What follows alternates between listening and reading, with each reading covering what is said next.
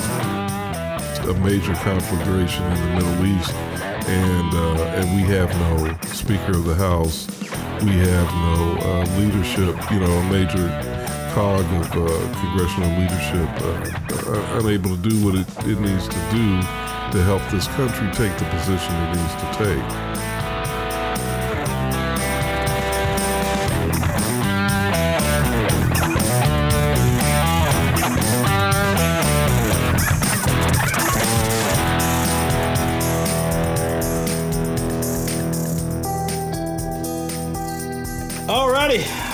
Welcome in, kids. You know what? I got bad news. Mm-mm. We this is no longer the Alabama Politics This Week podcast. Oh no! But I but I've got good news. Okay. Good news. Okay. Because it is the Alabama Politics This Week podcast, brought to you by. Ah. Wind Creek Entertainment. That's right. Uh, Got a brand new title sponsor for this bad boy, and uh, it is uh, our friends uh, with the uh, with the Poarch Creek Indians and uh, and Wind Creek Entertainment. We are nice. happy to have them on board. Yeah. We will we will talk about them a little bit here in the in the coming segments and stuff, and and, and we'll talk about the relationship that we have mm-hmm. with them, and and it's hopefully it's one that will continue for a while. we yeah. we as you know. I'm like the Poarch Creek Indians a lot. I think what they do is uh, uh, is good for the state of Alabama. I think mm-hmm. they have mm-hmm. been horribly mistreated at times by the state of Alabama. At times, I mean, for hell, for most of their existence. Uh, yeah, well, certainly, yeah, yeah, as, yeah, as, with all Native Americans. Yeah, uh, and uh, and it's you know, I, I've said many times before that it is it gives me great joy at times to know that our stupidity and racism has aided the Poarch Creek Indians in gaining great wealth and power in the state. Amen um, to that, brother. Amen yeah, to that. Um, because well, it is yeah. ridiculous. I mean, it, it, that's yeah. honestly that's, that's, the reason why we why they've done that. Why they have resisted uh, some gambling stuff for a long time. I think a lot of it has been rooted in racism and stuff, mm-hmm. and, and, mm-hmm. not making deals, um, and and being so slow to act on compacts and proposals and things uh, because it would have aided them. And mm-hmm. I think that is a a big factor in this. Yeah, yeah. That, it goes without saying that our nation's history, our state's history, as it relates to uh, the first people or the indigenous people, whatever term you know you want to use, is horrible. It's horrific, and mm-hmm. that to me, you know, as an African American, of course, I I reflect a lot on slavery and Jim Crow, but what happened to the indigenous people, the first people, preceded all of that. So, mm-hmm. like you, I love to see opportunities for um, the indigenous people of our of our state to prosper and to uh, hopefully you know you can only hope i mean money money you know money i don't think money and wealth and all of that will ever really truly make up for what's happened to either the indigenous people or the descendants of African people, but uh, certainly can help. And yeah. so I'm glad I'm glad to see them prosper as well. And as we've talked about, I think on this very podcast, the interesting thing about it is not only are are uh, the Poarch Creek Indians um, doing very well as a tribe in this state, they are doing things that are benefiting the state.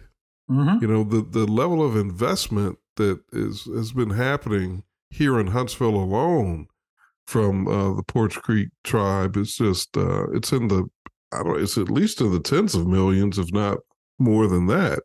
Mm-hmm. So uh, so yeah, I say kudos to them and and welcome to the podcast. Glad to have them on and and uh, glad to have their support. Yeah, you know, to what you just said, uh, they are Wind Creek is uh, one of the top ten employers in the state of Alabama. Um, and that was not not just them saying so. That was Forbes magazine uh, mm-hmm. uh, ranked them in the top ten, and they were the number one employer uh, in the hospitality industry in the state. 2,500, 2,500 full time staff, and wow. over six thousand full time staff worldwide. Wow, That's 2,500 in the state, six thousand worldwide. Uh, it's um, they've got great facilities. If you've ever been to one, you know it's uh, uh, you know they were well ahead of their time in, in creating some of these facilities that, that rival a lot of the you know casinos and things that you would find in um, in in states like Vegas and and and stuff like that. You know, I mean, you, you go and it's a. And I understand it's electronic bingo uh, casino in this state because that's all that's legal uh, for them to to operate. But still, it's uh, you know you've got the restaurants, you've got the spas. Uh, you know, if you've ever been to to some of those, you know you know how good it is. And so listen, we are. It's a it is a first class organization uh, from top to bottom, and you know, and class recognized class okay? That's all there is to it. And so that's why they're here with us. And you know it's uh it's just a match a perfect match is all it is okay? Yeah. all right let's uh let's let's move forward. We'll we'll talk about the, them and the relationship that we'll have going forward uh, some more. But uh, it's uh it, we're really happy to have them on board. Yeah. And we're got uh, listen we got that we i think we have another sponsor coming on pretty soon as well. Nice. uh, another big name sponsor that uh, a lot of folks will recognize. And nice. uh, you know you know, maybe, maybe, maybe a couple others in the future. All so, right, all uh, right. So, uh, all righty. Um, so from good news to awful yeah. news. Um, so you and I have both written in the past couple of weeks uh, about uh, the let's be honest, is killing, if not murder, mm-hmm. um, of Stephen Perkins indicator Decatur uh, by Decatur police. Mm-hmm. Um, if you are unaware of this, there are still protests continuing today. This happened not this past Thursday, but Thursday two weeks ago. Yeah, I think it was the 29th, right? Wasn't it the yeah, 29th? So, so it's, it was like three, we're going on three weeks now mm-hmm. since this happened. There remain protests happening every single day in Decatur. They had a protest last, I believe it was last Friday mm-hmm. or last Thursday um, in which there were thousands of people that gathered. I don't know if you've seen photos from that, but there Some, were yeah. thousands yeah. of people there uh, at this at this vigil uh, for Stephen Perkins. And so let me just explain. Uh, I've I've run through all the videos. I've had i am from Decatur. Um, I know a bunch of people in Decatur still. My parents still live in Decatur, and most of my family still lives there. Uh, I have a bunch of friends who knew Steve Perkins, mm. um, and um, and that because they they worked out together. That's basically what Stephen did. Was they went to work, they went to work out, he went home to be with his family. Mm. Uh, everybody I know loved him. Uh, you know, they thought he was a great guy that he was funny and jovial and was not confrontational in the least. Um, and it, they were shocked when this happened. Mm. Um, not, you know, not because, uh, you know, it was uh, that, that he was involved in something Well, that anybody would even have a thought to harm Stephen Perkins. That's what they will all say is I, I can't even believe that anybody would, would hurt Steve, you know? Mm. So here's what happened. Um, that that night there's a th- late uh, early morning friday like 1.30 in the morning friday uh, a tow truck driver had come to stephen's house earlier to repossess his truck.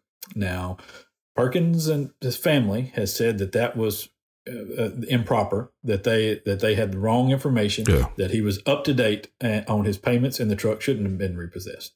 Um, i can find nowhere in his file where anybody had sued him for or anything like that for late payments or repossession of the truck or run through the court system to try to get repossession of the truck or to garner his wages to pay for it. So um, that the tow truck driver regardless what ha- what happened, the tow truck driver left after Perkins came out and allegedly threatened him. Mm-hmm. He, the tow truck driver told, uh, according to Decatur police mm-hmm. now, so you can take this with a grain of salt because I'm going to tell you how they lied their asses off in just a second. All right, mm-hmm. uh, but and they very much lied their mm. asses off in this. Okay, Mm-hmm. uh, they um, he, Perkins allegedly came out, threatened him with a gun. The tow truck driver left. At that point, he contacted police. Now there is some question as to whether or not he called through dispatch or he called a friend of his on the force. Mm. Uh, because there is some question as to whether or not the tow truck driver was a former police officer in another city close to Decatur. And so uh, at that point, uh, he went, the tow truck driver went back to the house. Mm. And here is the police version of this. And let me see if I can, I, as I tell this, I'll try to pull up the exact quote that they provided uh, to uh, to uh, media outlets uh, at that time when they uh, when they were trying to explain away what had happened uh, with Perkins and what went on. They went back to Perkins' house. The tow truck driver went back to Perkins' house. As he was hooking up Stephen Perkins' truck, Perkins came out of the house, and you can hear him say on videos, uh, "Hey man, put my truck down," like that. Uh, he is holding in his hand. You can't. It's a light. Now, ALEA, uh, Alabama Law Enforcement Agency, has come out and said that it, it was a flashlight attached to a gun. But all you can um, see in that grainy video is yeah. a light. All you can see in, in the yeah. video is a light. And yeah. so, and I, it looks in some of the videos that I've seen, it kind of looks as if he's holding it up high.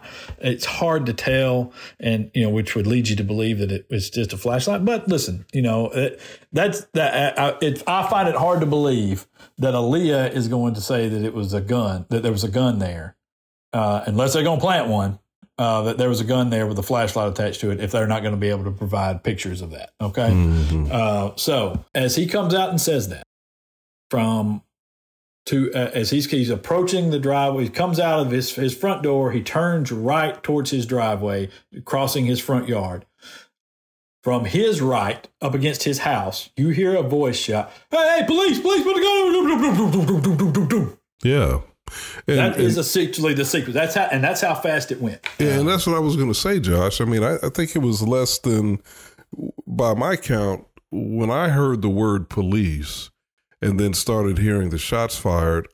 I don't think it was two seconds. I'm not even mm. sure it was one second, really. No. I was being generous in my column when I said two seconds because uh, I tried to count it out. And, and, you know, and I'm not, I don't know if I was very precise or not, but uh, but you know, my point is, how in the world do you justify shooting a man, even though he may may have had may have had a gun mm-hmm. in, in his hand? How do you justify shooting a man in less than two seconds? Mm, yeah, and he well, hasn't fired a shot at you. He hasn't fired how. a shot at you. Here's how. Here's how they justified it. This is the this is the statement that Decatur police sent to media immediately following the shooting. Yeah. Uh, I believe this came out on Friday. Uh, officers returned to the scene. This was from a story uh, that ran on, I believe this was on CNN, but a very similar uh, portion of this also ran in newspapers and stuff around the state. Uh, officers returned to the scene with the tow truck driver, at which point Perkins, quote, exited the residence armed with a handgun and began to threaten the tow truck driver. And you've already heard what I said. Yeah, yeah. He said, yeah. Hey, man, put my truck down. Those were the only words spoken by Stephen Perkins. Quote, Officers on scene ordered the homeowner to drop his weapon, which he refused to do. It was at this time the homeowner turned the gun towards one of the officers on scene. The officer discharged his duty weapon, striking the subject. Yeah. I would encourage you to Look go and watch video. the videos. Yeah, Just go. There, the there are multiple videos out there of this. There are multiple videos from a, var- a, variety of different angles, from homes across the street, down the street, uh, right next door, uh, that capture a lot of this. And just go and watch. Go and watch the sequence of events that occur, and tell me how much bullshit that right, right. there is. No, okay, exactly it right. It is utter bullshit. You're there exactly is, right. That is almost none of that is true. Yeah, it's just uh, completely almost fabricated. None of it is true. Yeah, uh, yeah. It, it, they were not. Uh, it, I'm not even. I don't even. I don't even think. If I have to go back and re- listen to it again, I don't even think they identify themselves as police. I think no, they just police. say, "Hey, put their put the gun down." Uh, I um, heard. I heard police. I heard police. I listened. I watched. Listened yeah, twice, okay. and I heard the word police. But I mean, but almost like immediately after I heard police, I heard shots being fired. Yeah. There was no put your gun down. There was none of that. Nothing like that. But let's uh let's let's also set the entire scene here, mm-hmm. okay? Mm-hmm. But as we have seen from the variety of videos that have been uh, put out there by these uh, these neighbors of Stephen Perkins, um, you can when the tow truck driver arrives prior to the tow truck, probably a good two or three minutes before the tow truck driver arrives, you see a Decatur uh, police cruiser drive by his house. All right. The lights on the cruiser are off. As this as it comes into the front of his driveway, you see a couple of lights flash. Hmm. And those lights come from the corner of Stephen Perkins' house, the back corner away from his front door that he can't where he can't see who's standing there. And there are two officers standing there hiding behind the corner of his house. Hmm. There's also another flashlight that comes from the neighbor's driveway directly across from Perkins' driveway, where this officer, and you can later see him, you can see him in another video uh, that's that's been provided by the neighbor. Uh, he is hiding behind a parked vehicle in that driveway. Then that off the, the cruiser comes by and doesn't stop, doesn't turn the lights on, doesn't sit in front of the house. They don't go to the door and knock. They it cruises by and comes to a stop about eight houses down. And then that officer gets out and begins walking back towards the scene, uh, or what will be the scene. At that point, the tow truck comes up, circles up, backs into the driveway. When he starts to hook the truck up and makes some noise, that's when Perkins comes out of his house and crosses his yard and says, Hey, man, put my truck down. At that point, one of the two officers that is behind the house pops out and says, "Hey, please, boom, boom, boom, boom, boom," like that. Yeah, that's essentially how fast it went. I, I, I don't even say essentially. That is almost exactly how it went. You know, you can quibble with the words that I used. I mean, maybe uh, say police, hey, police, and that, and then and you, they don't get out the next word before the eighteen shots are yeah. fired. Yeah, seven of them hit Stephen Perkins. Uh, several more hit the houses around the, the neighborhood. Uh, one neighbor had to dig out, I think, seven bullets from his house. Mm. And over over a t- over a repossession. Uh-huh. All right. First so, of all, so, oh, go ahead. Go ahead. No, well, I was just going to say, f- first and foremost, thank God. Even though what happened to Stephen per- Perkins was a horrible, horrible egregious miscarriage of justice and a tragedy, thank God there weren't more people that were killed. Yes. Thank yeah. God for that.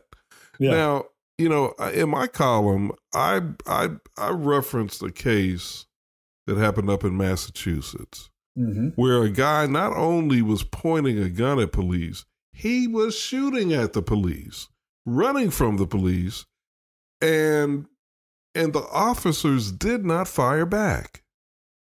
In fact, their restraint was so notable and laudable, I would argue, mm-hmm. that the mayor of that city, Springfield, Massachusetts, the mayor and the police commissioner commended them for their restraint. What in the hell is going on down here in Decatur and Huntsville? You know, where these cops think that they can just come up into places and within seconds start killing people. Uh, uh, My God, it's a it's an outrage. It is. It is very much an outrage. Um, and and he, here's here's where people should should be really really outraged about it. Okay, is yeah. number one. Number one, they're not supposed to be involved in a civil matter, and that's what uh, repossession is. This has been long established, long mm-hmm. established. Police do not involve themselves. If a tow truck driver calls and says, I'm trying to repossess a car and this guy won't let me in, they say, man, sorry, we can't do anything about it. It's a civil matter until he threatens you or does something about it. There's nothing we can do. If he calls and says, I've been threatened with a gun at this residence, the police then are on a call for a threatening person with a gun, a gun, you know, a gun presence and, and a threat to made to a person. That requires a whole different protocol. Hmm. And and that protocol is supposed to be going to the door and making contact with the alleged person that made the threat. Okay? Mm-hmm. Not hiding. I don't know what the hell was going on there. Yeah. All right. Yeah. And I said, I've said on social media and some other places, I don't know what police ambushing somebody looks like, but I have a hell of a hard time believing it doesn't look a lot like that. Yeah. because yeah. that's exactly what it looked like. It looked like they were set up to ambush that guy when he come out of his house. Now, um, let me ask. Let me ask you a question. Maybe you you, you may know the answer to this, and uh, uh, hopefully, I didn't imagine this. Is there some connection between the tow truck driver and law enforcement? Yeah, that's what I was saying earlier. I believe uh, the well, there have been rumors uh, here, and I would say pretty good rumors, uh, that uh, he is a former law enforcement officer in a neighboring city, uh, Priceville. Um, and that that's what I was saying earlier too, is I'm really interested to learn as soon as anybody in, in, in the city can answer a damn question about this, um, as to whether or not he actually called through dispatch, because mm. I've heard that he did not call through dispatch, uh, that mm. he made a call uh, that went to a friend of his on the force. And that was what led to the arrangement of police officers around Perkins' house. Mm-hmm. Um, and, you know, I, will tell you, there, there are two things really, really that, that bother me. And, and one is unique to this situation. And the other one is, is something that happens in a lot of these deals. One, the first thing is what I just mentioned about the way they there's no doubt they broke protocol to go and surround this man's house and not go to the door and knock and not not make contact with him and to find out what was going on. You know, if if they want to say that they look they were just there, you know, because they were they wanted to help out a friend or whatever, and they were just wanted to make sure things didn't get out of control or what you know, and otherwise they were just going to all leave quietly and nobody was going to do anything, and that's what they broke protocol for uh, okay, that's still breaking protocol. Okay. And there's a reason why you have protocols for this shit right here that just went down. Uh, yeah. And then, second, the second thing that bothers me is the behavior of the cops over the last several days um, arresting people for bullshit, trumped up charges of yeah. disturbing the peace, yeah. uh, for cussing, uh, yeah. for stepping off the sidewalk into the street. That's not the law, okay? You can't be arrested for cussing. You cannot be arrested for stepping off into the street. You can be arrested for cussing if your cussing is leading to acts of violence or encouraging a riot or something along those lines that's that is actually disturbing the peace. But simply saying a cuss word out loud is not. Also, stepping into the street off the sidewalk is not uh, is not impeding traffic. You have to impede traffic for you uh, for to, for you to be arrested for that. Okay, you can't. Yeah, they don't want you to walk down the streets and block the flow of traffic. But the one girl was arrested for stepping into the street while it was like nine o'clock at night in downtown Decatur. There's nobody there. There's nobody yeah. in downtown Decatur. I mean, at that point. So, and that and that behavior though is indicative of of the way that a lot of police uh, departments in this country act to protect each other, even when they know, even when they know that that, that person, the person that they're protecting wrong. was wrong. And it's such bullshit, man. Tell people that dude was wrong. Yeah. No, you're right. You're right. You're exactly right. Um, hmm. Well, uh, I think they it's a tactic, obviously, because they know uh, they know those things aren't likely to hold up in court. Um, you know, so it's a tactic. Mm-hmm. It's harassment, and they're aiming to discourage people. But what they don't understand is, and I, and, I, and well, let me just say, let me frame it this way: what I don't understand is why they haven't learned from the past. Why they don't understand that you know when people are outraged over injustice you can't stop them by arresting them on petty charges. Nope. You you can't, you know, dogs and fire hoses didn't stop people. Nope. Beatings on the Edmund Pettus Bridge didn't stop people. Why do you think some petty, trumped up foolishness of cursing or stepping mm-hmm. out into the street to pick up a bullhorn, why do you think that's going to stop people? It's not. Yeah. No, it's not. It's, it's, not. It's just going to. It actually, it's going to encourage people. Uh, yeah, uh, you know, it's yeah. going to make them angrier, and it's going to make them believe that you are hiding something, that you are trying to keep uh, the truth from the public. And and it just you know it's it's disappointing to me because I'll be honest with you, I know uh, some of the officers. I know I know some of the officers who've made some of those arrests. Um, mm. I've played basketball with a lot of them. Um, you know, uh, there was one guy on camera that uh, was was talking to people and you know, I honestly, I, have I've sat and had conversations with this guy while we were playing basketball, uh, and and it just is it, it's it's disheartening to watch somebody, you know, uh, just I, I, don't even I don't even know how to how to describe it, it, it and it's so I, so I, I want I say that because I want to show I don't have a bad view of police here. Okay, I don't. I've I've said this on here many times before. Uh, you know, I know that the majority of police officers are good and decent people that take the job because they they do want to protect the communities that they live in and work in and, and they raise their families in. And they do have an incredibly hard job all the time. Um, and so i get all that but man you're not making it easier on yourselves by doing this and by protecting people that you know were wrong. And these dudes right. were flat wrong um, right. And you know, I think you know, I, I, watched some of the city council meeting the other night, um, and and there were some people that that stood up, the councilman that stood up and and said some really hard things, uh, and um, and one of the councilmen called for the chief to resign. Billy and, Jackson, my man, yeah. Billy mm-hmm. Jackson. I've known yes.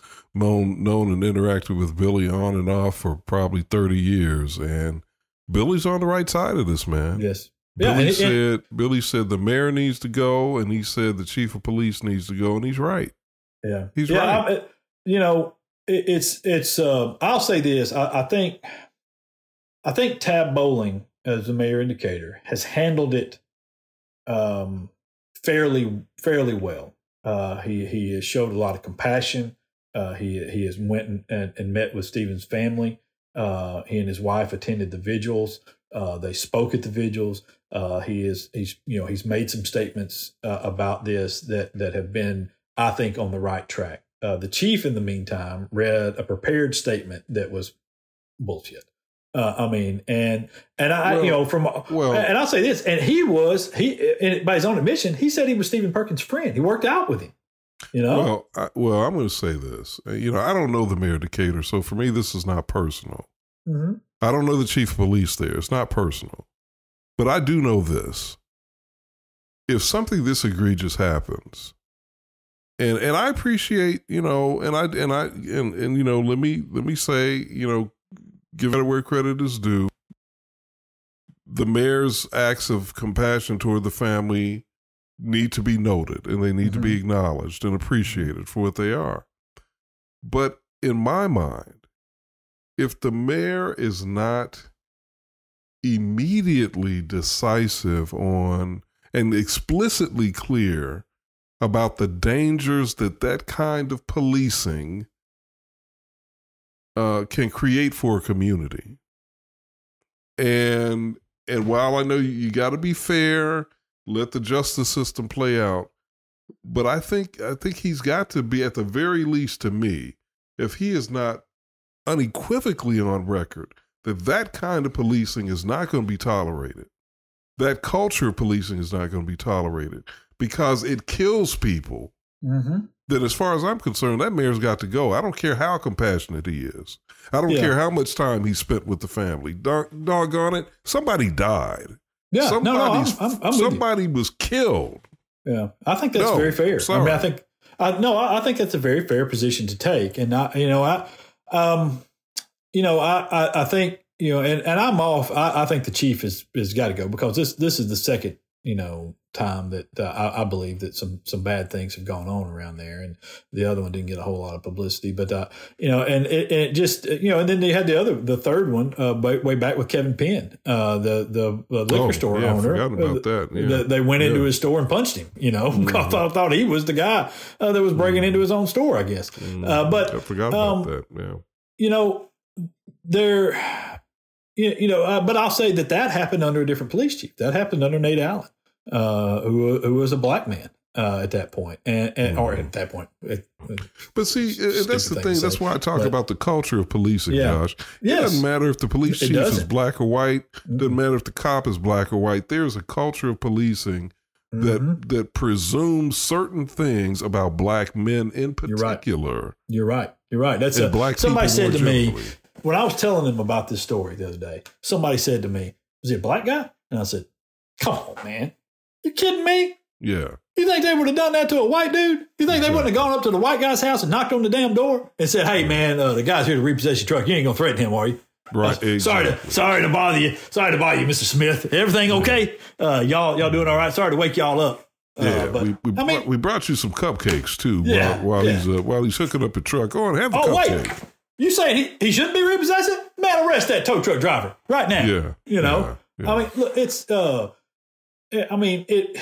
You're right about the culture, and uh, I'll tell you what. The other thing that's really, really bothering me in this is the amount of time we're waiting on ALEA to finish its investigation. This isn't exactly a damn whodunit here. Right, okay, right. We're, we're three weeks into this. But I tell people what the hell went on. If I guarantee you, if uh, uh, the body cams had cleared those cops of any wrongdoing, we would have known about that shit two days later. All okay. right. But yep. as as we stand here now, three weeks later, oh, we're still looking at the evidence and trying to determine what all it says. Look, uh, it, that's nonsense. It's not yeah. absolute utter nonsense. You know what happened. We've all seen it on video at this point. We we know that Stephen Perkins got killed. We know who shot him. Okay, yeah.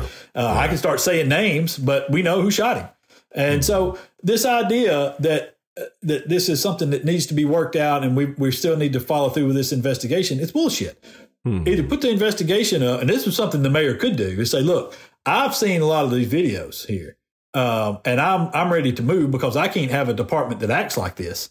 Uh, so if they're in the wrong, and I believe they're in the wrong, so you need to tell me one way or the other, or I'm gonna start having press conferences and showing the videos I got. But yeah, and that and that would be, I mean, for me, that would be a lot more in line with what the appropriate response should be. You don't yeah. want to you you know you, you want to leave some room for the justice system to do its work but at the same time as you pointed out if the body cams were um, you know if they were if they were supporting the police version mm-hmm. they would have been out oh, yeah. they would have been out yeah, you see how fast those those uh, body cams came out in the the Birmingham uh, band directors uh, case, and they had they had those things out by Monday. Uh, yeah. Incident happened on Friday, and they were out by Monday. And it, yeah. it's just you know, it, it just it bugs me. Uh, I mean, really, honestly, it really bothers me what what what's going on over there, um, mm. and and the attitudes uh, that people have of you know of protecting the police at all costs. Man, this you know by all accounts, I, and listen, I've gone through his record. I've gone through. I've talked to people. By all accounts, Stephen Perkins was a good and decent man mm. that was doing nothing, even if he was behind on his truck payments. All right? mm-hmm. Even if he eh, or there was an argument between him and the bank or the finance company or whatever about this. All right. He is still a good, decent dude and a, a husband and a father. And, you know, he didn't deserve that. He did not he deserve not. what happened to him. And let me not. remind you, we live in an open carry state. Okay. Mm-hmm. And so there's coming that. Out, Thank yeah, you. There's that. Coming out in your front yard coming yeah. out in your front yard carrying a gun at 1.30 in the morning when somebody's hooking up your truck that you don't believe should be uh, repossessed yeah. there ain't a thing in the world wrong with that well, nothing wrong with I, that. I, I, would say the law allows it. That's what I yeah, would say. I would say I, the law say, has encouraged it. You're exactly right. The law has enabled it and encouraged it. I wouldn't necessarily say it's good judgment, but I would say that the law allows it, the law encourages it, and it, the law empowered Stephen Perkins to do what he did. Yes, so, absolutely did. You know, and, I, and, there's no turning own, towards my, somebody hiding in your yard, isn't threatening right. them. Now, my own mindset is if somebody was trying to repossess my vehicle in the middle of the night, I'm thinking I'm probably not going to go out there carrying a weapon. That's my mindset. But but Stephen Perkins was well within the law to do that if in fact that's what he did.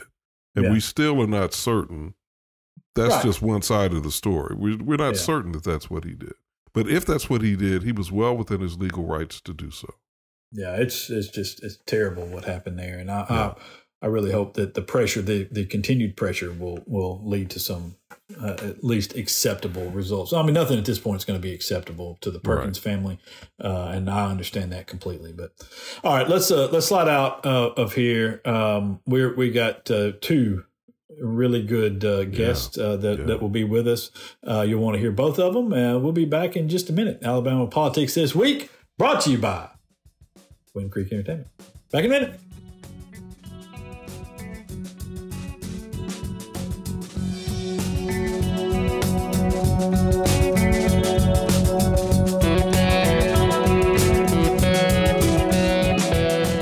Hey, uh, if y'all would do us a favor and uh, go, to, if you're on Apple Podcasts, go and rate and review our little podcast here. Uh, that would be very, very helpful for us. Um, you know, people might pay us to do this. Well, you never know. Yeah, but yeah, but let's not stop at Apple. Also, uh, you can do the same thing on Google Play, Amazon, and some of the more Android-friendly, uh, you know, platforms oh, as well. I forget that Dave is an Android guy. I am. Me, I'm a conformist, and so you know, go to Apple. But seriously, wherever you go, just do it. Just just go and, and rate and review, and, and that would be very nice. Unless you're gonna leave a bad one, don't do don't do that. Josh don't, doesn't don't, that. Don't leave a bad. Thank you.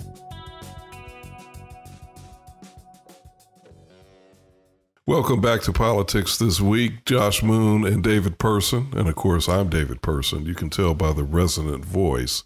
Josh's voice is a little bit higher pitched. Yeah, that's right. Yeah. Uh, childhood accident or something, I heard. Well, uh, it's, I mean, I, I, I would say that the only person that's lower than you is James Earl Jones. So, I mean, but go ahead. I mean, you know, you and James Earl Jones and Darth Vader, which is, you know, the same person, but go, no, knock yourself out. You know, I'm Luke Skywalker to your Darth Vader. Go ahead, it's fine. Luke, you are my child, or whatever that is he says. Hey, welcome back, though, folks. And we are pleased to have with us, all kidding aside, a very serious topic. And we're glad to have with us Kimbrel, Kimbrel Brace. And Kimbrel is a redistricting expert. Um, he has been following very closely from uh, his uh, his perch um, uh, he's not in Alabama, but he's been following very closely from his uh, his perch in um, in Washington. See Washington D.C. Right, Kimbrel? Uh, the suburbs of Washington D.C., Manassas, Virginia. Okay, Manassas. Yeah. Yep. You've been following very closely from your perch as president of Election Data Services what has been transpiring with the Supreme Court in Alabama and uh, I want you to kind of give us your assessment. And welcome to the podcast, by the way. Thank you, there.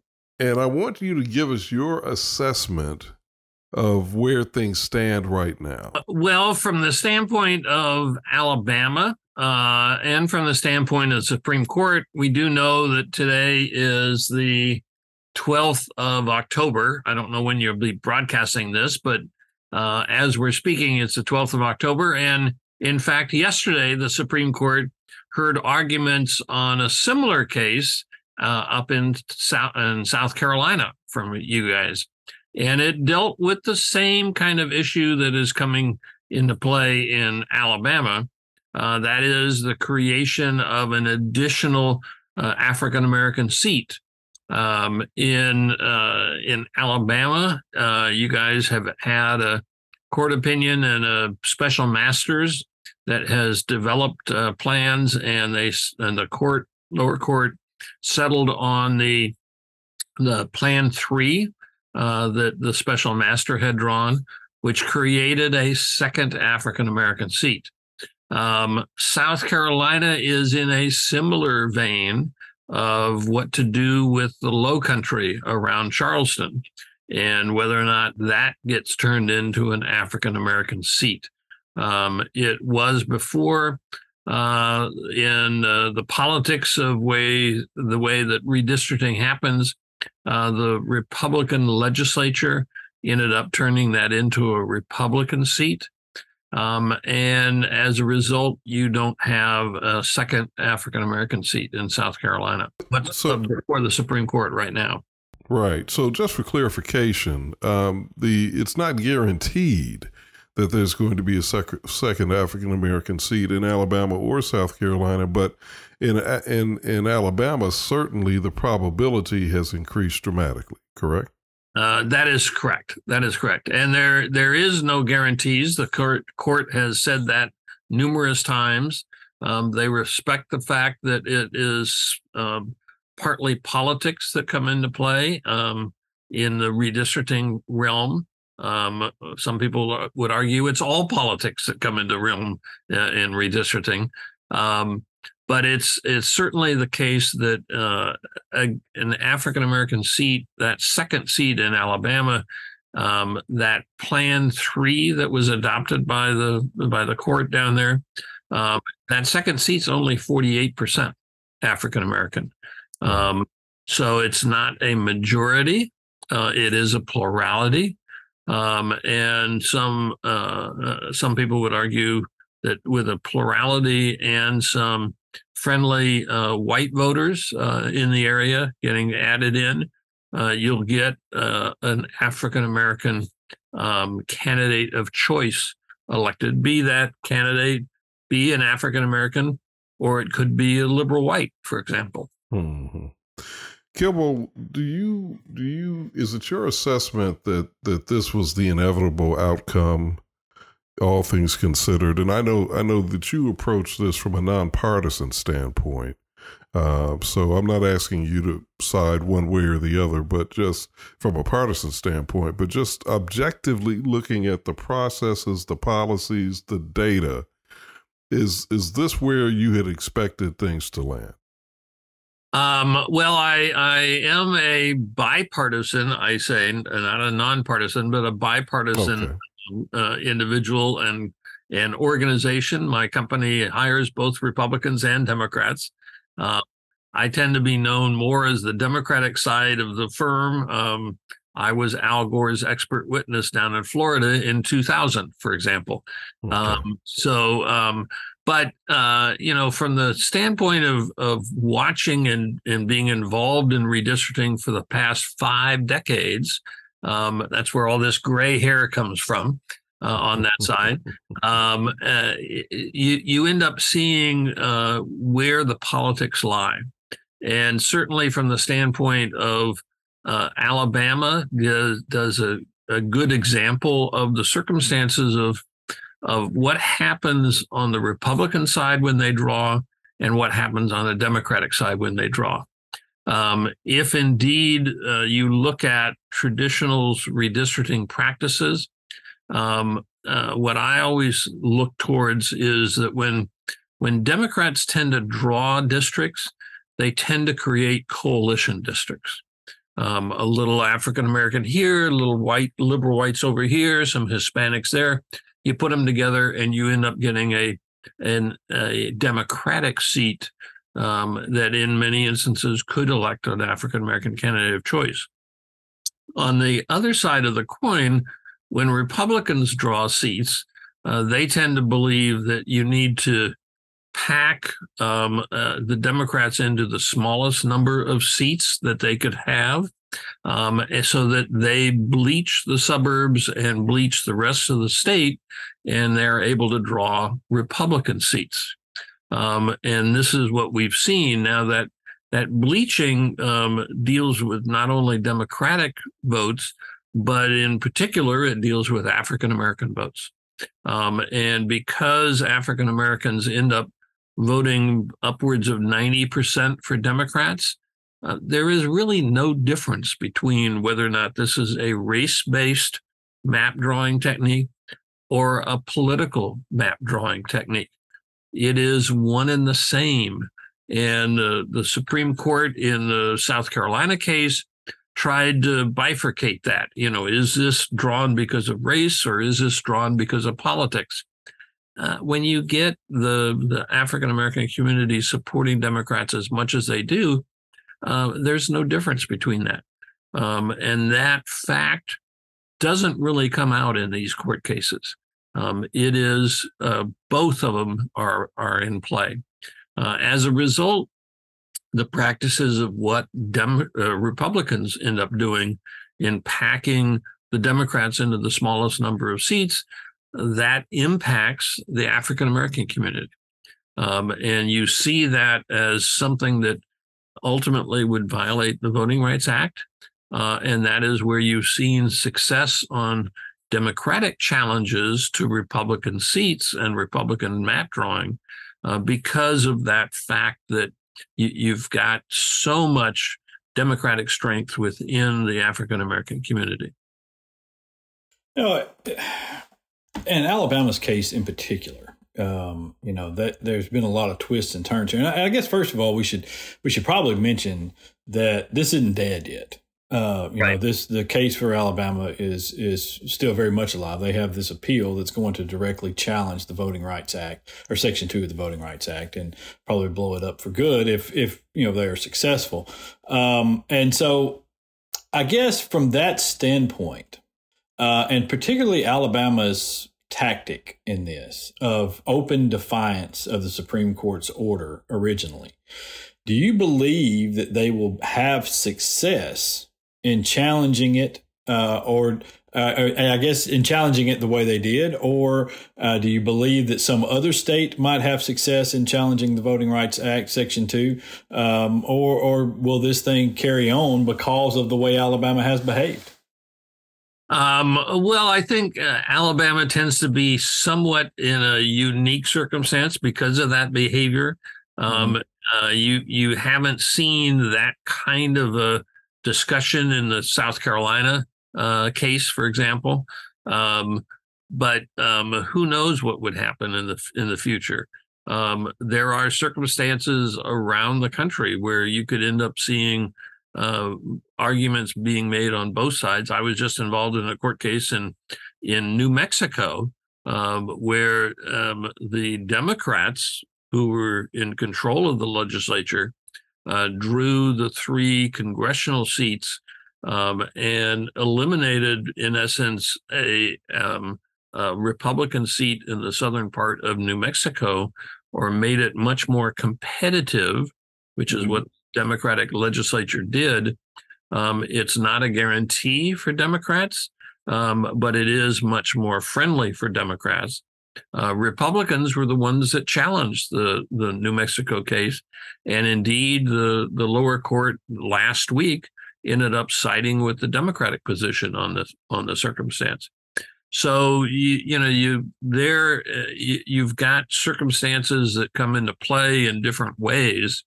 Um, but it's certainly something that could end up ultimately challenging the Voting Rights Act, depending upon who's bringing those kind of of complaints. Mm. Yeah, it, it, seems like, um, given this court, uh, you know, in particular, it, its history of doing whatever the hell it wants to do most of the time. um, you know, ignoring precedent and previous laws and, you know, whatever they had actually said themselves. Um, right. You know, it, it seems as though the ultimate end of this is is a you know killing off the uh, Section Two of the Voting Rights Act. To me, I mean, I, I can't see I can't see a way that they don't, uh, given what they did with affirmative action, given what they, you know, their their stances, given what Roberts has said previously about uh, certain things. I, I, I mean, can you see any way where this ultimately isn't the end? Um, I, I think there is a lot of fear on the Democratic side that that would be the case, and the question is, is how to forestall that, um, how to, you know, try to stop it on that side. But I think you're correct in that uh, the the train is moving in that direction. Uh, as long as we've got a Supreme Court that's six three. Um, it shows the consequences of how we vote for president. You know, if uh, if Trump had not been elected in 16, we wouldn't have a 6-3 Supreme Court. Right. So, you know, you look at that and uh, you know, it is important that everyone votes and votes as much as they can and votes for every office at each election. Wow. Um, so this is not a done deal, as Josh said. Um, and South Carolina is teed up and uh, well is already in process. Uh, what's your what's your expectation as it relates to the South Carolina case? Um, uh, I've uh, I just printed off this morning the uh, Supreme Court uh, argument. It runs 140 pages and I haven't had time to read it yet. So I, am just going from from the press reports from uh, yesterday's uh, uh, argument. Okay.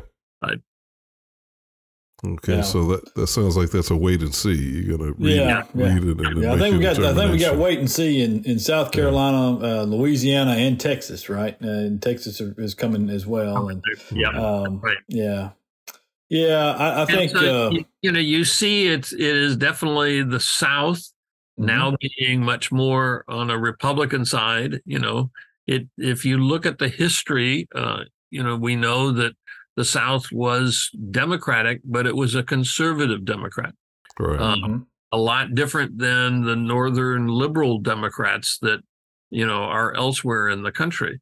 Um, so it was, um, you know, you you look back at, at Nixon's design in in '72 to try to uh, switch the the the South to the Republican side, and given the conservative nature of whites in the South, it was a logical kind of argument uh, on that side. And Nixon and Kevin Phillips, who just passed away a couple of days ago, uh, that that philosophy uh, is you know coming into play in in Trump, in the Supreme Court, in all of that kind of circumstance. So it is very much um, history, um, but it's how things are shifting in the history side of things. You mentioned Kevin Phillips passing a couple of days ago. I didn't realize that. I missed that entirely. Yeah, uh, yeah. Boy, what a what a what a turn his life took. He went from being Nixonian to just the opposite. Yeah, no, that's right. That's right. So it was uh, it was an interesting circumstance, but he had always some real intriguing arguments and and uh, and books. I still have his books around here someplace. Mm-hmm. I think I've got I think I've got at least one on my bookshelf. Yeah. Yeah. Yeah. Yeah. yeah. Well, Kimball, I know uh, we need to let you go, uh, but I hope you'll let us bring you back. Sure. Uh, especially as we watch what happens in South Carolina, Texas, and and and in other places, because I have a feeling this um, this will this will play out in such a way that uh, it's going to have a real impact on our country uh, yep. as as Josh has been alluding to. So thanks for joining us today. Indeed, it was my pleasure, and uh, have me back anytime. As I always say, redistricting never stops. So it, you know, keeps on going and makes me grayer and grayer. What can I tell you? uh, one of these days it'll just all fall out. See if you live in Alabama, just all fall say, out. Josh, yeah. yeah. so you got yeah. me beat on that side. Yes. Yeah. yeah. yeah. It just all goes away. All Wait, goes away. Uh, okay. All right. Thank you, Kimball. We appreciate it. All righty. Take care, you guys. Take care that is uh, Kimball Brace. That was good. Uh, it, it's, it's it's always good to get uh, you know an outside perspective of, yeah. of what goes on in your state. Kind of gives you a little bit better idea, and especially an expert uh, you know uh, perspective mm-hmm. on things. Somebody who follows it like he does, and that's uh, it's great. All right, I tell you what, we're gonna we're gonna slide out. We'll come back in just a minute, wrap this thing up. It's Alabama politics this week. We're back in a minute.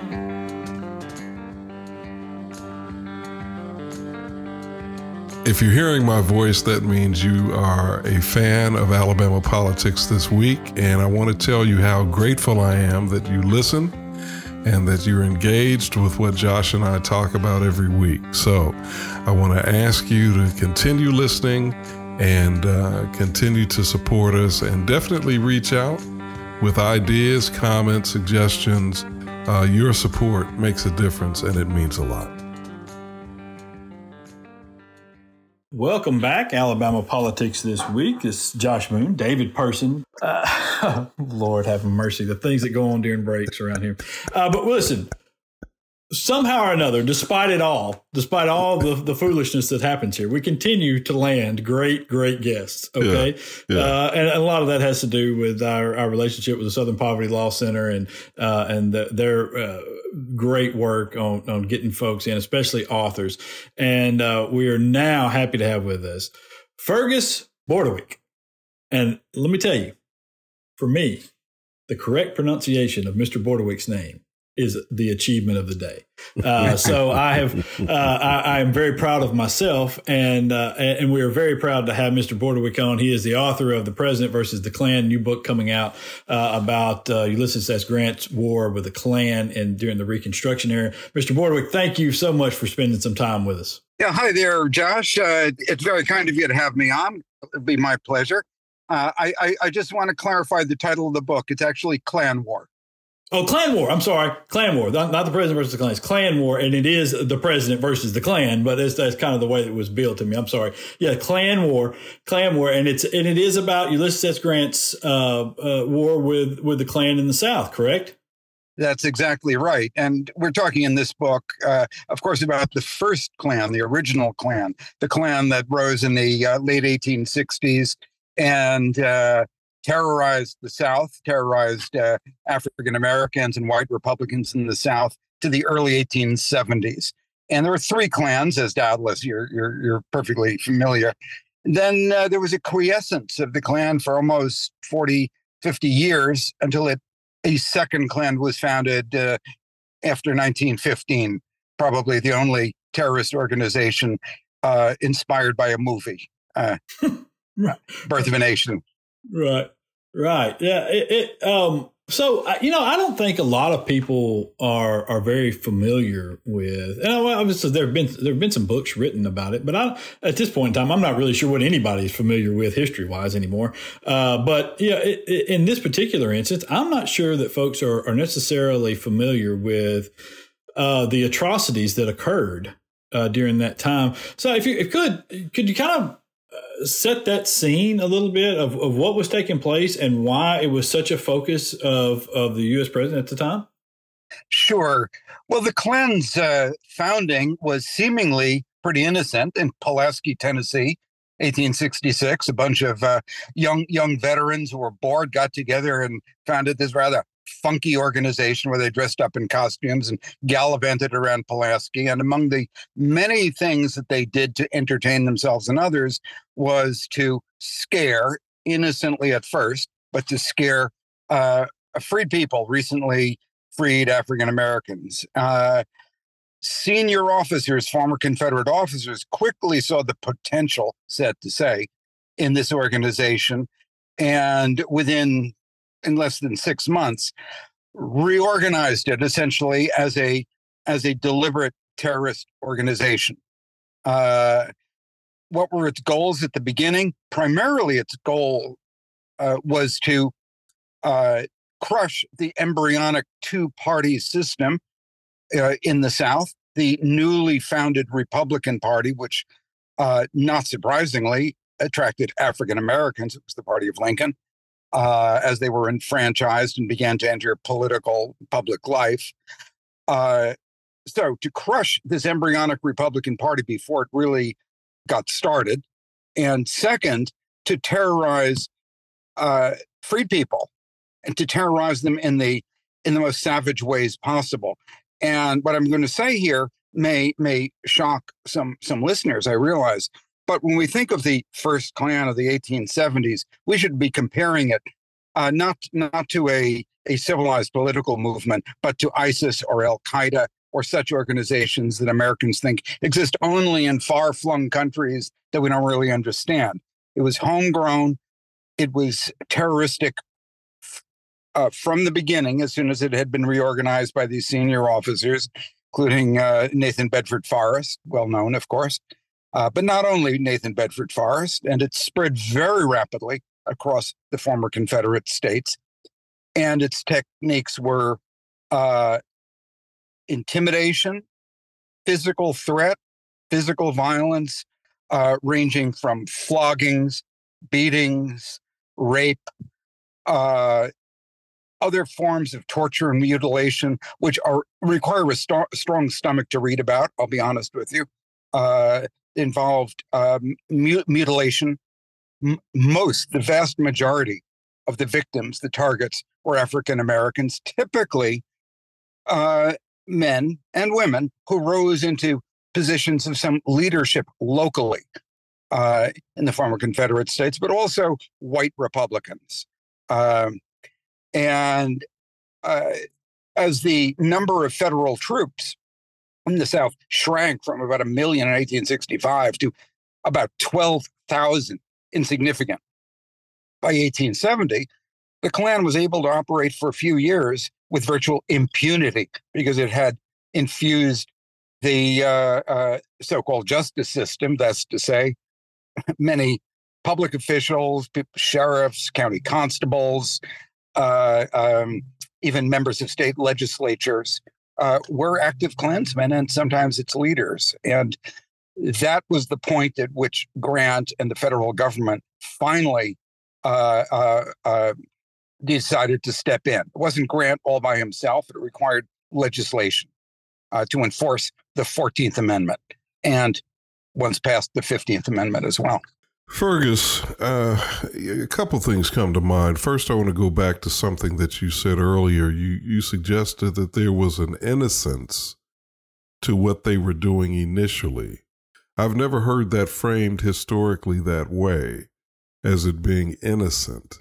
Uh, do you mean that it was something that was not um, really contrived as a as a as a bloody kind of terror, and that and that there wasn't a violent aspect to it, or or what is the what? Help me to understand the distinction between yeah, uh, the the era of innocence, quote unquote, of the Klan, and then the Nathan Bedford Forrest era of the Klan.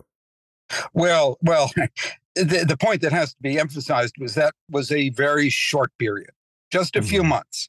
Just a mm-hmm. few months. And when I say innocent, uh, I just mean these were young guys who didn't have anything much to do. And it was not initially uh, directed specifically against African Americans and didn't initially have a political goal. It quickly acquired a political goal once former officers, uh, uh, Forrest being just one of them, uh, took control of the Klan. Uh, these were young guys who would uh, pop up at country picnics playing banjos and uh, wearing wearing weird costumes, and they, however, quickly enough demonstrated that by being frightening enough, they could unnerve local black people. Uh, and that is what the the officers picked up on and mobilized and turned thereby turning the organization into a highly political and terroristic organization. Okay, I think I understand the distinction. In other words, it sounds like they were just uh, what we might call today thugs or or ne'er do wells who were just kind of out drinking and being rowdy and uh, doing doing some and kind of stumbled on this this as a way to uh, to wreak some havoc and um, and and kind of blow off some steam. But then the powers that be saw these guys and realized, hey, we can use them to accomplish a political agenda, a social agenda. Yeah, that that's, that's right? what I'm saying. Okay. Uh, although let me add something because you touched on an interesting point. These original founders and much of the leadership of the Klan, all the way through, were not local louts and thugs and ne'er do wells. They often were these, the, the founders were college educated, believe it or not. They were college educated, and often the leadership of the Klan, uh, wherever it was in the South, were professionals, doctors, lawyers, local businessmen, uh, landowners. Oh, yeah, sure, they mobilized local thugs and louts, but it's a very sad and and and disheartening thing that when you read in detail about Klan attacks and raiding, uh, so-called community leaders are typically among the raiders. Um, mm-hmm. And it says much about the class system, the caste system, and and who who remained in control in those states. Think okay. also of the the terrorist Klan as the uh, military arm, or you should say the paramilitary arm of the then reactionary Democratic Party. It was highly political. And in those days, we have to kind of have to flip things as uh, I, I assume most of your your your, your listeners will, will, will realize the Republican Party was the more forward-looking national right. and progressive party of the time, and the Democratic Party, especially in the southern states, harkened back to the days of slavery and was interested in reestablishing complete white supremacy as forcefully and as soon as possible, whatever it took. Right. So let me ask you a final question for me, at least. Um, uh, th- this book, uh, you know, I think uh, from what I have uh, gathered, really seeks to flesh out and clarify history, and that's very important. But what what is the relevance do you think as it relates to where we are today in 2023 where there does not appear to be a functioning, viable Ku Klux Klan? Well, okay. I'm glad you asked that because it's an important question. Uh, I think one thing that people who read this book will draw from it, and bear in mind, this is a book of history. It's not a polemic about present day politics, but you can certainly uh, draw a lot of a lot of insight into contemporary politics by looking at American history. Uh, and the, the the the borderline or the skin, so to speak, between civilization and barbarism is pretty thin. It's pretty thin.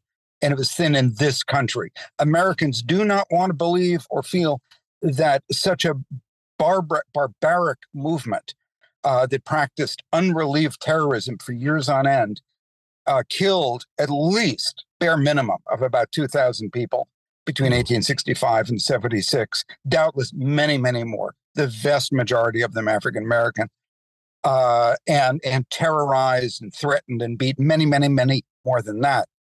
People don't really want to think Americans could be like this or are like this, and we like to deny that sort of thing as having roots and a home in America. Well, the the truth is, it does have a home in America, and it is American.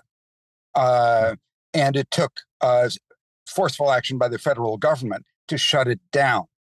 Um, that didn't prevent the evolution of the of the whole Jim Crow era. We all know that. But uh, uh, so if we shift our focus to the present day, uh, the skin between civilization and barbarism is still pretty thin. Is because we know certainly by this point that there are people uh, in this country who are who are angry, bitter, uh, uh, do not trust democracy, do not trust American institutions. They do not want to see uh, African Americans uh, in prominent places in political life. And they do not want to see people who dissent from their very narrow and anti democratic point of view in public life. And we know that there are uh, threats all over the country or much of the country against simple election workers, poll watchers, public uh, minor public officials, great public officials. Death threats are now a norm in this country. Not so far, not many assassination attempts. There have been some, as we know. Mm-hmm. Uh, but the level of tolerance for violence today is way higher than it has ever been in my lifetime. Right. Let me let me. Uh, I'm sorry, Josh. Just one thing popped into my head real quickly. Do you think that Donald Trump has been, uh, in a sense, almost a, an avatar, if you want to call it that, or uh, a prototypical kind of uh, grand dragon, in a sense, with a lot of his language and actions. Would you say that? Uh, I I, uh, I I think there's something to that.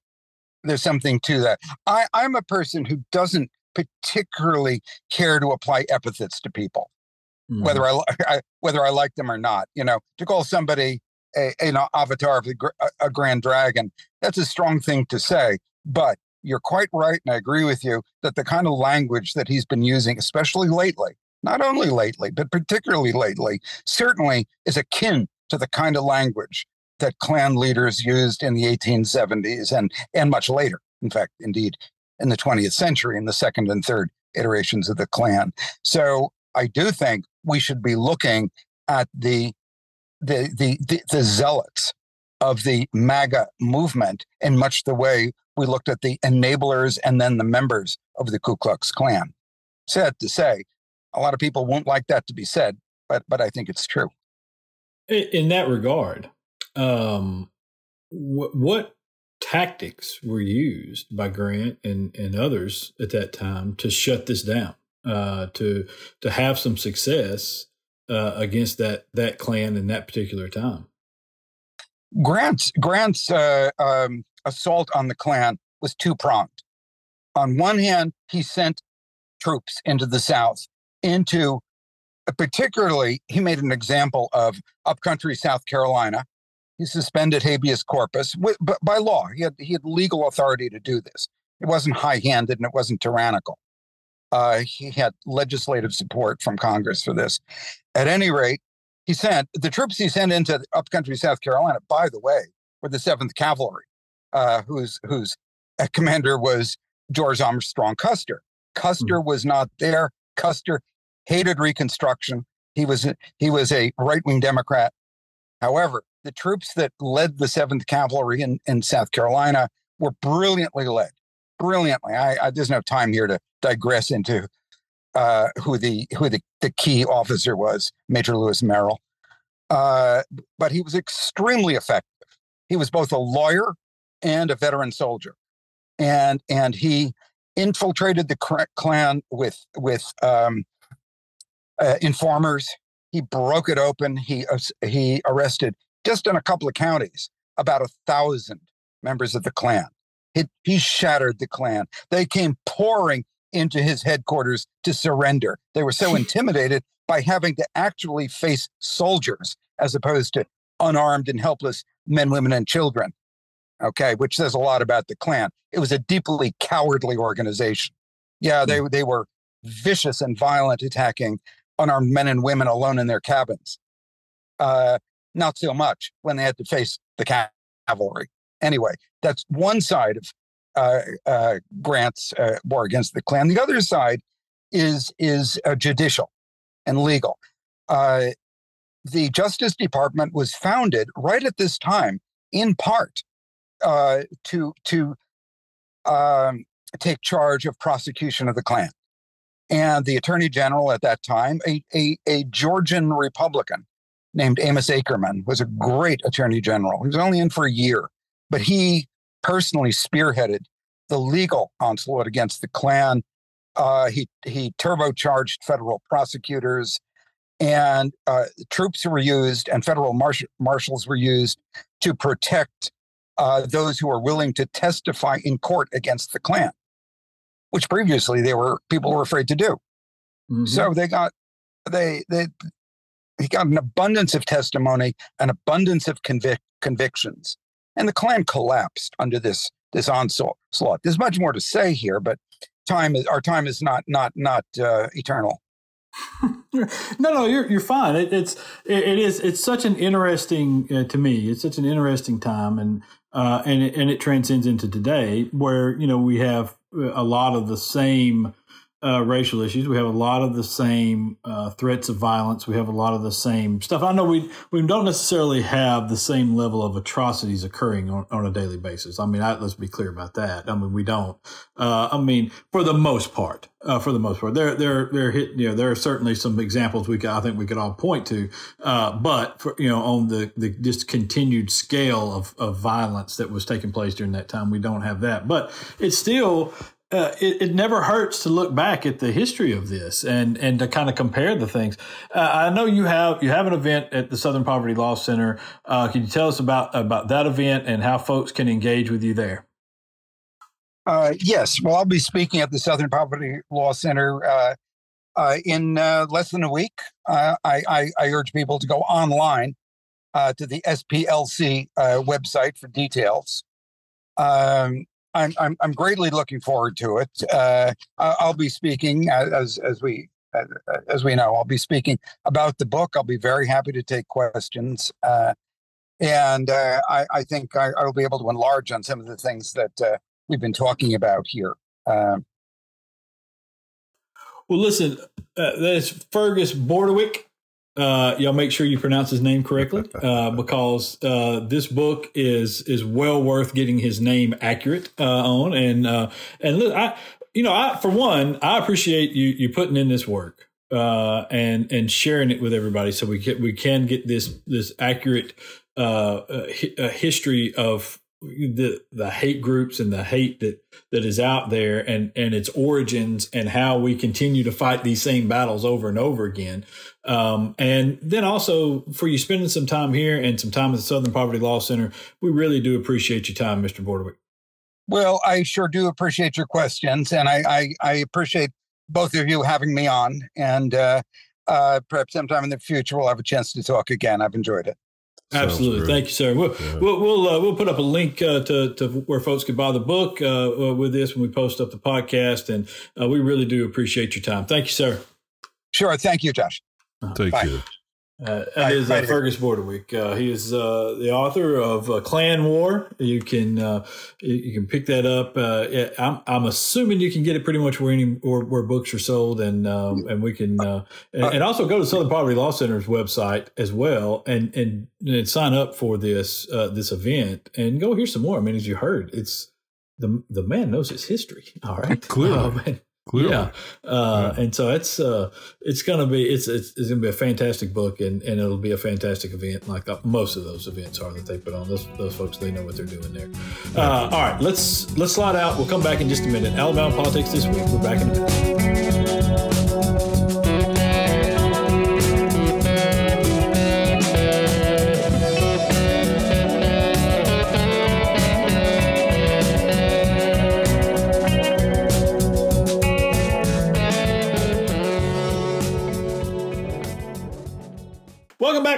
Alabama Politics this week. Josh Moon, David Person, and now there's one of them. Thank uh, uh, our guest, Fergus Bordewich, uh, author of Klan War. Y'all go check that out, and also Kimball Brace, who is our redistricting expert. Uh, there's always, you know, it was it was good conversations with both of those guys. I really oh, yeah. appreciate them awesome. Uh, coming on, and uh, and listen, hopefully you know, you, you learned a little something today. Um, mm-hmm.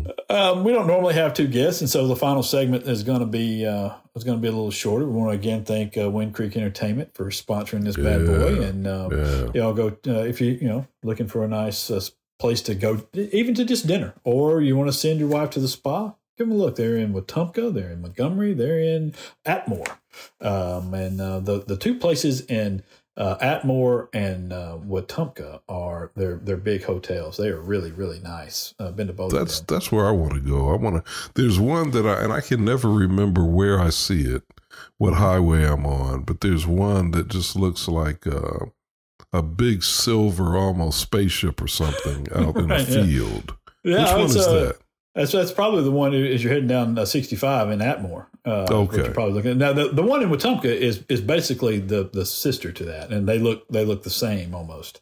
Uh, okay. Uh, but it's it's it's right in Wetumpka. It's on 231 in Wetumpka, and so uh, you you would be in town. So it wouldn't. I don't think you'd see it that way. But the one and the one in Montgomery is a little bit smaller. Uh, it's still very nice. It's got a BB King's in it, and uh, it's a it's a nice place. Been there a couple times. Matter of fact, uh, my wife uh, when she worked for the Cancer Association, she held a lot of her events out there, and they were always very accommodating, and it was a really nice place. Uh, well, I and, well, I gotta, I gotta, I gotta get a trip on my agenda to either Atmore because that's the yeah. one I think I see all the time, or the yeah. next time I'm in Montgomery, I need to, I need to look into stand there. Yeah, you know, just stay at the one in Wetumpka. It's, I mean, it's, I mean, it's right outside Montgomery. You know, it's nice and it's really, mm. really nice, man. It is. Okay. It's a, it's a nice place. Got a, got a great. They got some great restaurants in there, and um, yeah, it's uh, you'll, you'll enjoy it. Yeah, you will, you really will. I've been, to, I've been to all of them and uh, like them all. So, uh, they are, they are first class. They do it, they do it the right way. Um, awesome. all right, let's. Uh, we're gonna. This is gonna be short and quick here because we've already gone way over it. As I've been told, our shows are way too long because apparently nobody knows how to stop them once they start them. Um, so really makes me worry about y'all. Uh, so uh, we're going to get right into the uh, into the right wing nut portion of this thing, and yeah. our right wing nuts are the uh, House Republicans, which have somehow or another uh, voted themselves leaderless uh, and and gotten rid of their speaker because they're overrun with fruitcakes. Um, and uh, seriously, I mean, that's what it is. They, they were upset over people compromising with Democrats, which is, I don't know if y'all know this or not. That's how government works. Yeah. Uh, I know y'all are uh, unaccustomed to compromising because you live in a one party state where you can just do whatever the hell you want to do mm. and think people are just going to accept it. Uh, but in, in throughout most of government and the way that we typically get our best operating governments, you know, all those times where the budget got balanced and we were ha- having fun times, fun economic times. Those happened because there was a lot of compromise that was that was going on, uh, whether it be with President Obama and the Republican-controlled House or Senate, or whether it be President Clinton and the Republican-controlled House or Senate. Those were a lot of compromises that took place in there uh, that that mattered a lot to the American people because you don't get the extremes from either side involved, and so therefore you you end up with uh, this middle ground where most uh, ninety percent of Americans live. All right. 90% of Americans are middle ground people. And yeah, that's where you live. But we've got these morons that uh, have have left themselves uh, rudderless, I guess. Although I don't know how much of a leader Kevin McCarthy actually was, but yeah, not much, you know, not much. Yeah, and they can't not they much. can't seem to pick one, so yeah. it's always nice. Yeah, which which which puts us in a nice position now that we're uh, we're on the precipice of watching uh, what could, God forbid, but what could be the beginning of World War III, yep. or or at the very least a major conflagration in the Middle East, and uh, and we have no Speaker of the House, we have no uh, leadership, you know, a major cog of uh, congressional leadership, uh, uh, unable to do what it, it needs to do to help this country take the position it needs to take. So that's uh, that's yeah. that's darn good work, uh, House Republicans. Really great job. Just fantastic. Yeah. yeah. yeah, they're they're a special bunch. There's no doubt. Um, it's um, you know, I mean, it, it is. Uh, it's not hard to believe though that the the party that has uh, basically become you know hostages or you know cult members led by a former talk show or game show host, uh, you know, is uh, unable to govern properly. I mean, it's, it's really not uh, probably probably the least surprising development that's happened. Um, but well, you know, it's good point. Yeah, yeah, uh, and I hope uh, I hope we can. Uh, settle things in the in the Middle East a little bit. Um, and, and a maybe, horrible situation, man. Yeah. I just, I mean, it I know we got to go, so I won't. I'll, I'll, just leave it at that. It's just a horrible situation. What well, listen, we got a couple minutes. We could probably solve what's happening over there. Uh, we, got, we, got, a couple minutes. We could. They haven't been able to solve that mess since in, in the sixty years that I've been on this earth, man. Yeah, well, uh, I think it goes back about six hundred years, right? And so yeah, well, uh, yeah. yeah. If you yeah, if you want to yeah. really go back in the ancient yeah. times, that's right. But it just when I think about it, I just think you know why do we? Well, I almost hate. Uh, you know, I don't want to go there. I'm just going to say, you know, the, it's it's pretty obvious that I'll just say this. It's pretty obvious that war is not the answer. No, war no. is not the answer. Now I know. I mean, war may seem like it's the answer, uh, yeah. but it's a short term solution to a long term problem. I'm just going to leave yeah. it at that. Well, listen, a very smart man once said, "War what is it good for? Absolutely, Absolutely nothing. nothing. Yeah. No. That's right. All right, let's slide out of here. Uh, until next week, y'all be safe out there. Peace. And I really mean peace.